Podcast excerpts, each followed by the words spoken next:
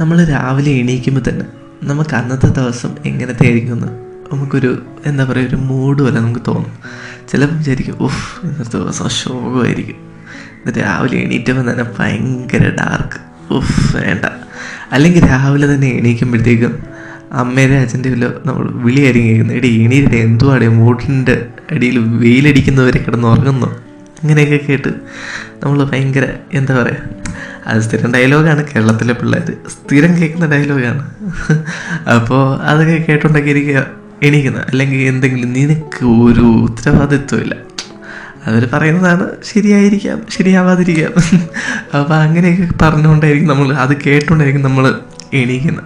അപ്പോൾ ഇത് കേൾക്കുമ്പോഴത്തേക്കും നമുക്ക് ഭയങ്കര രാവിലെ തന്നെ ഇതെന്ത് കേട്ടോണ്ട് എണീക്കുന്നു. നമുക്ക് അങ്ങനെയൊക്കെ തോന്നാറുണ്ട്. അപ്പം ഇതെല്ലാം നമ്മൾ ആ ഒരു ദിവസത്തെ അല്ലെങ്കിൽ ആ ഒരു എന്താ പറയുക ഒരു നമ്മൾ ആ ദിവസത്തെ ബാധിക്കും. അപ്പോൾ അങ്ങനെ അതെല്ലാം കഴിഞ്ഞ് നമ്മൾ വീട്ടിൽ നിന്ന് ഇറങ്ങി നമ്മൾ എന്തെങ്കിലും ആവശ്യത്തിനായിട്ട് പഠിക്കാനായിട്ടോ അല്ലെങ്കിൽ എന്തെങ്കിലും ആവശ്യത്തിനായിട്ട് പുറത്തോട്ട് പോകാം അന്നത്തെ ദിവസം നമുക്ക് രാവിലെ എണീക്കുമ്പോൾ ഭയങ്കര ബാഡായിട്ടായിരിക്കും തോന്നും.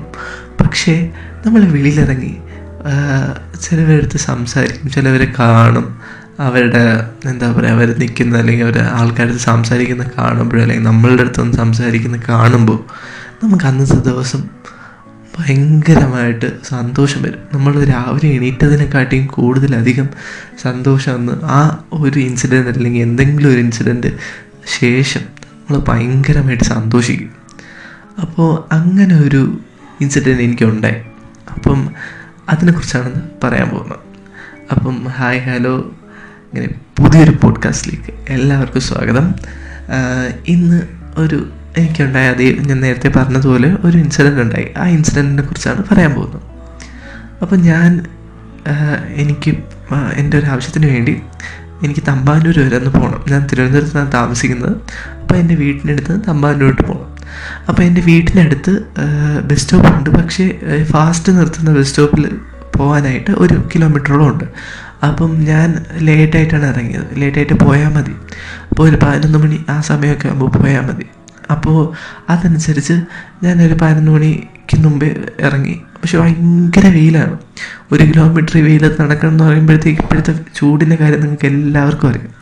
വിയർത്ത് കുളിച്ച് എന്റെ പൊന്നോ ഒരു കുപ്പി വെള്ളം ഉള്ളതുകൊണ്ട് ഞാൻ ജീവിച്ചു പോയി അങ്ങനെ ഒരു കിലോമീറ്റർ നടന്ന് ബസ് സ്റ്റോപ്പിലെത്തി ബസ് കിട്ടി. ചൂടായിരുന്നു ഭയങ്കര ക്ഷീണമുണ്ട്.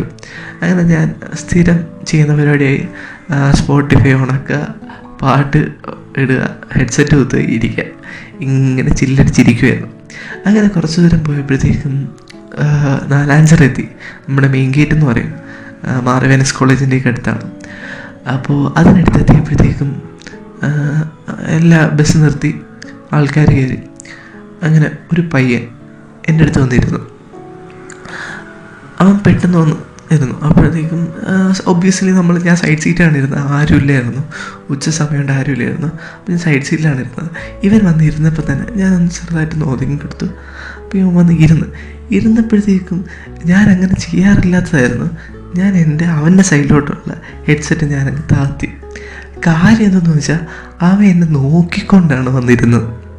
അവൻ എന്നെ നോക്കിക്കൊണ്ട് വന്നിരുന്നതായിട്ട് എനിക്ക് നമ്മൾ സ്ട്രെയിറ്റ് നോക്കിയാൽ നമുക്കറിയാമല്ലോ അവൻ ഇങ്ങോട്ടായിരിക്കും നോക്കുന്നതെന്ന് നമുക്ക് എങ്ങനെയാണ് തോന്നും.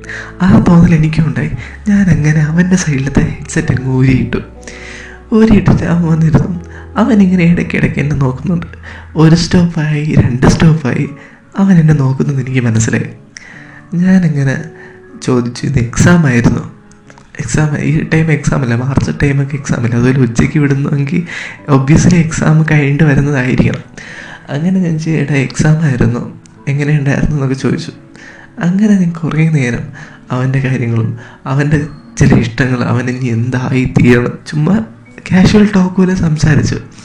പക്ഷെ ആ ഒരു സംസാരം ഒരു കുറച്ച് ദൂരം ഒരു നാല് കിലോമീറ്റർ ഉണ്ടായിരുന്നുള്ളെങ്കിലും അത് ഭയങ്കരമായിട്ട് എന്താ പറയുക അന്നത്തെ ആ ഒരു ക്ഷീണത്തിന് അന്നത്തെ ആ ഒരു മൂഡിന് ഭയങ്കരമായിട്ട് ലിഫ്റ്റ് ചെയ്തു. അപ്പോൾ ഇങ്ങനെയുള്ള ഇൻസിഡന്റ് നമ്മളുടെ എല്ലാവരുടെ ജീവിതത്തിലും പലപ്പോഴായിട്ട് ഉണ്ടാവാറുണ്ട് അപ്പോൾ എനിക്കിത് പറയണമെന്ന് തോന്നി. മെയിൻ സംഭവം തന്നെ പറയാൻ കാര്യം ഒരു ചെറിയ കാര്യമുണ്ട്. അതായത് നമ്മുടെ ജീവിതത്തിൽ ഉണ്ടാകുന്ന ചെറിയ ചെറിയ സന്തോഷങ്ങളെ നമ്മൾ അതിനെ വലുതായിട്ട് കാണുക. വിഷമങ്ങളെ കാണാതിരിക്കരുതെന്നല്ല വിഷമങ്ങൾ അതിന്റെ വഴിക്ക് പോകും. പക്ഷേ നമ്മളുടെ ചെറിയ ചെറിയ സന്തോഷങ്ങൾ നമ്മൾ ഒരു കാരണവശാലും മിസ് ചെയ്യാതിരിക്കുക. ഇപ്പം തന്നെ ഈ പോഡ്കാസ്റ്റ് തുടങ്ങിയത് ഞാൻ ഭയങ്കരമായിട്ട് ബോറടിച്ച് അല്ലെങ്കിൽ സ്ട്രെസ് അടിച്ചിരിക്കുമ്പോഴത്തേക്ക് എനിക്ക് സംസാരിക്കാം. എനിക്ക് സംസാരിക്കുമ്പോൾ അത് നാലാൾക്കാർ കാണും അല്ലെങ്കിൽ കേൾക്കും. കേൾക്കുമ്പോൾ എന്റെ ഫീലിങ്സ് അവർക്ക് മനസ്സിലാവും. അവരുടെ വിലയെ വിലപ്പെട്ട എന്താ പറയുക റിവ്യൂസ് എന്നെ ഭയങ്കരമായിട്ട് സന്തോഷിപ്പിക്കും. ചിലപ്പോൾ അത് മോശം റിവ്യൂസ് ആയിരിക്കും. അപ്പോൾ നമുക്ക് വീണ്ടും ബെറ്റർ ആക്കാൻ പറ്റും. അപ്പോൾ അത്രയേ ഉള്ളൂ. പിന്നെ ഒരു ചെറിയ കാര്യം പറയാനുണ്ട്. എന്ന് വെച്ചാൽ പോഡ്കാസ്റ്റ് കുറച്ച് നാളത്തേക്ക് ഭയങ്കര ലാഗായിരിക്കും എന്ന് പറയുമ്പോഴത്തേക്കും കുറച്ച് എപ്പിസോഡ് പുതിയ പുതിയ എപ്പിസോഡ് വരാനായിട്ട് ടൈം എടുക്കും. കുറച്ച് എക്സാം റിലേറ്റഡ് ആയിട്ടുള്ള ടൈം സ്പെൻഡ് ചെയ്യേണ്ടി വരും എക്സാമിനായിട്ട് അപ്പോൾ അതുകൊണ്ടാണ് എന്നാലും എപ്പിസോഡ് ഞാൻ ഇടാൻ നോക്കാം. ഞാൻ രണ്ട് ദിവസം മുമ്പ് ഇൻസ്റ്റാഗ്രാമിൽ പോസ്റ്റ് ഇട്ടിരുന്നു. സ്റ്റോറി ഇട്ടിരുന്നു. കുറച്ച് ഡിലേ ഉണ്ടാകുമെന്ന് എന്നിട്ട് എനിക്ക് തോന്നിയൊരു എപ്പിസോഡ് ചെയ്യുന്നു. അങ്ങനെ ചെയ്യുന്നതാണ്. അപ്പോൾ ഇത്രയേ ഉള്ളൂ. അപ്പോൾ ചെറിയ ചെറിയ സന്തോഷങ്ങളിൽ നിങ്ങൾ അത് ഭയങ്കരമായിട്ട് കാണുക. ഒട്ടും അതിനെ ചെറുതായി കാണരുത്. സന്തോഷിക്കുക. നമുക്കൊരു നമുക്ക് ഒരേ ജീവിതമേ ഉള്ളൂ.